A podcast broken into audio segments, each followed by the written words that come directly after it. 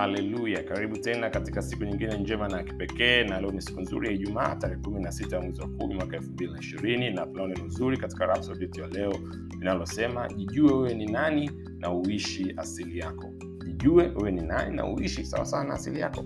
Na andiko la ufunguzi kutoka katika waraka wa efeso sura ya tano mstari wa 27 neno linasema akapate kujiletea kanisa tukufu lisilo na hila kunyanzi wala waa lolote. Kama hayo bali liwe takatifu lisilo na mawaa. Haleluya.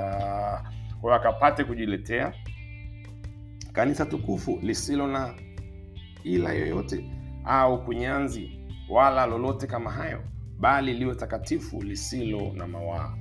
Na tunaanza kusema kama mkristo tupo tofauti na wale wa agano la kale. Katika agano la kale waliitwa kutii neno lakini katika agano jipya tu watendaji wa neno sisi ni udhihirisho wa neno inaitwa kanuni ya kioo wazo la mungu ni kwamba akuonyeshe wewe ni nani ili uishi sanjari na anachokuonyesha wow. eh?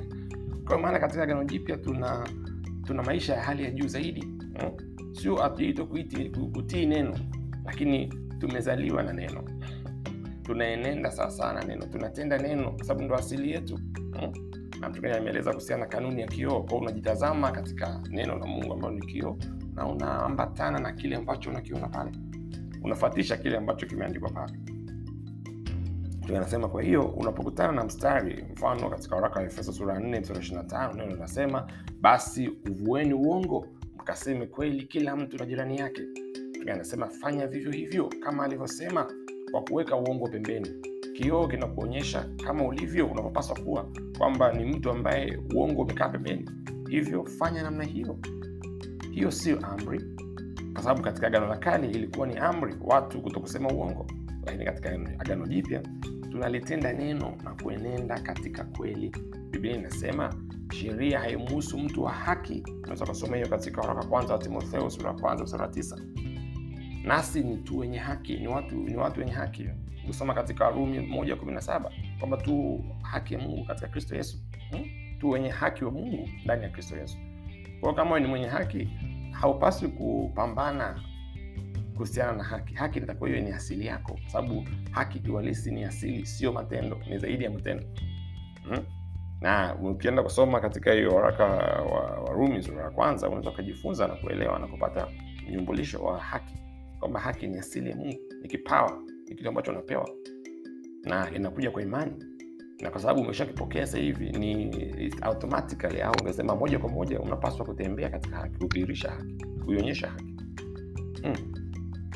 katika agano la kale uh, tunasema aliwapa sheria mungu aliwapa sheria wale wana waisraeli kuifatisha lakini katika agano jipya ametupa asili yake. Hmm? asili yake ya haki ili tuishi sawasawa na hiyo kwa hiyo katika agano jipya hatujapewa sheria ila tumepewa asili hmm? tunaenenda ni moja kwa moja kwa hiyo nikasema ni natural ni jambo la kawaida wewe kutembea katika haki ni jambo la kawaida kabisa wewe kwako kusema kweli na nasema inaeleza kwa nini kama uh, ulifanya kitu kisicho sawasawa na asili yako ya haki utakuwa unasumbuka kutokea ndani unasumbuka hmm? kwa roho yako mwenyewe unaweza kusema na kujua kutokea ndani kwa sababu nuru yake iko ndani yako kwa hiyo kwa sababu una asili ya haki utakapokosea utakapokwenda ndivyo sivyo. Ndani yako moja kwa moja utagundua kwamba hichi sio sawa. Lakini anahitimisha kusema hii ndiyo sababu tunafundisha haki ili watu wa mungu wakawe na ufahamu wa wao ni nani ndani ya kristo na wakaishi sawasawa na asili yao. Ndio maana kuna somo la righteousness au haki. Ambalo ukilifahamu na kulielewa na kulijua unatembea sawasawa na asili yako kwao ni asili yako wewe kutembea katika upendo. Kutembea katika furaha. Sio kitu ambacho naomba mungu nisaidie nitembee katika upendo. Nisaidie nitembee katika furaha. Kama umezaliwa mara ya pili umempokea kristo kama bwana mwokozi maisha yako ambao ndio maana kuzaliwa mara ya pili. Ina maana kutembea katika upendo kutembea katika haki ni jambo la kawaida. It's natural to you. Hmm. hebu tufanye ukiri kwa pamoja.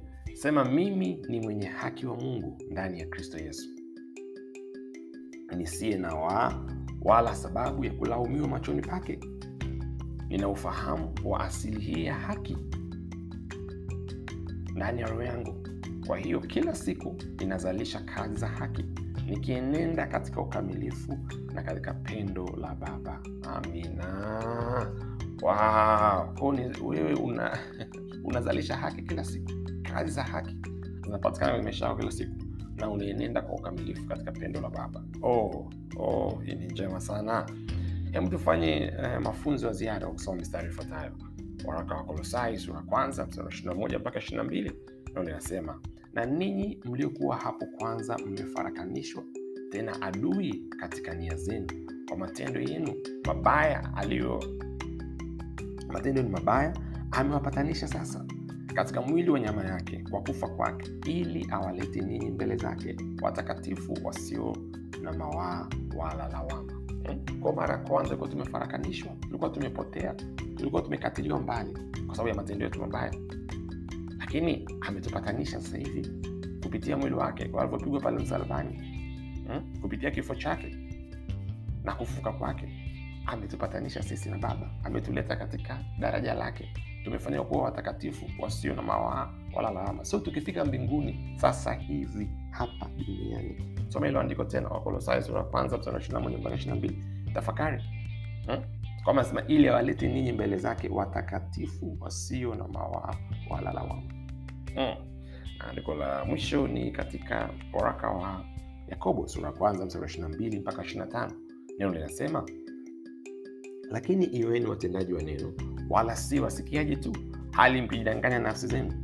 Kwa sababu mtu akiwa ni msikiaji wa neno tu, wala si mtendaji, huyo ni kama mtu anayejiangalia uso wake katika kioo. Maana hujiangalia kisha huenda zake, mara akasahau jinsi alivyo. Lakini anayeitazama sheria kamilifu iliyo ya uhuru na kukaa humo, asiwe msikiaji msaulifu, bali mtendaji wa kazi huyo atakuwa heri katika kutenda kwake. Oh, hii ni njema sana, kwamba usisikie tu neno la Mungu, lakini tembea katika uhalisi wa hilo neno. Dhihirisha upendo huo, dhihirisha neno hilo, dhihirisha baraka hiyo ya neno ulioipokea. Hmm? Ukijiangalia katika kioo ambacho neno la Mungu, jirekebishe, uenende sawasawa na picha yako ulioiona kwenye kioo, kwa sababu ukienda kwenye kioo unajiona wewe mwenyewe hivyo ukienda kwenye neno la Mungu unajiona wewe mwenyewe, kama ambavyo neno la, la Mungu leo limetuambia limekutambulisha na kujulisha kwamba wewe ni mwenye haki ndani ya Kristo Yesu, linakuonyesha asili yako. Wewe una mamlaka ndani ya Kristo Yesu, wewe sio mhanga, huyu ni mshindi. Na kuonyesha wewe ni tajiri, wewe sio maskini, wewe una afya njema ya Mungu, afya ya kiungu ndani yako. Wewe sio mtu wa kuumizwa na magonjwa na kuteswa na kila aina udhaifu. Ukigundua hivyo, unatakiwa kutembea sawasawa na kile ulichokiona katika neno la Mungu. Wow, Mungu akubariki sana. Endelea kutafakari neno hili la leo na uweza kuwasiliana nasi katika namba zifuatazo: sifuri saba tatu sita sifuri sifuri sifuri tisa tisa tisa. Tuambie namna ambavyo neno la Mungu limekuwa likubariki kupitia kitabu cha Rhapsody ya Uhakika, lakini pia unaweza kudhamini nakala hii ya kitabu ikasambazwa kwa watu wengi zaidi, ikatumwa kwa watu wengi zaidi. Lakini pia wewe mwenyewe unaweza ukawasiliana nasi namna ya kuipata hii ya Rhapsody Uhakika. Wasiliana nasi katika hizo namba, tutakuwa na furaha na hamasa kujibu na kuonyesha namna ambavyo unaweza ukapata nakala hii, lakini pia ukaisambaza kwa wengine, ili injili imfikie kila mtu katika ulimwengu wetu. Mungu akubariki sana, uwe na siku yenye ushindi, yenye ubora, yenye utukufu, yenye baraka tele katika jina la Yesu, thank you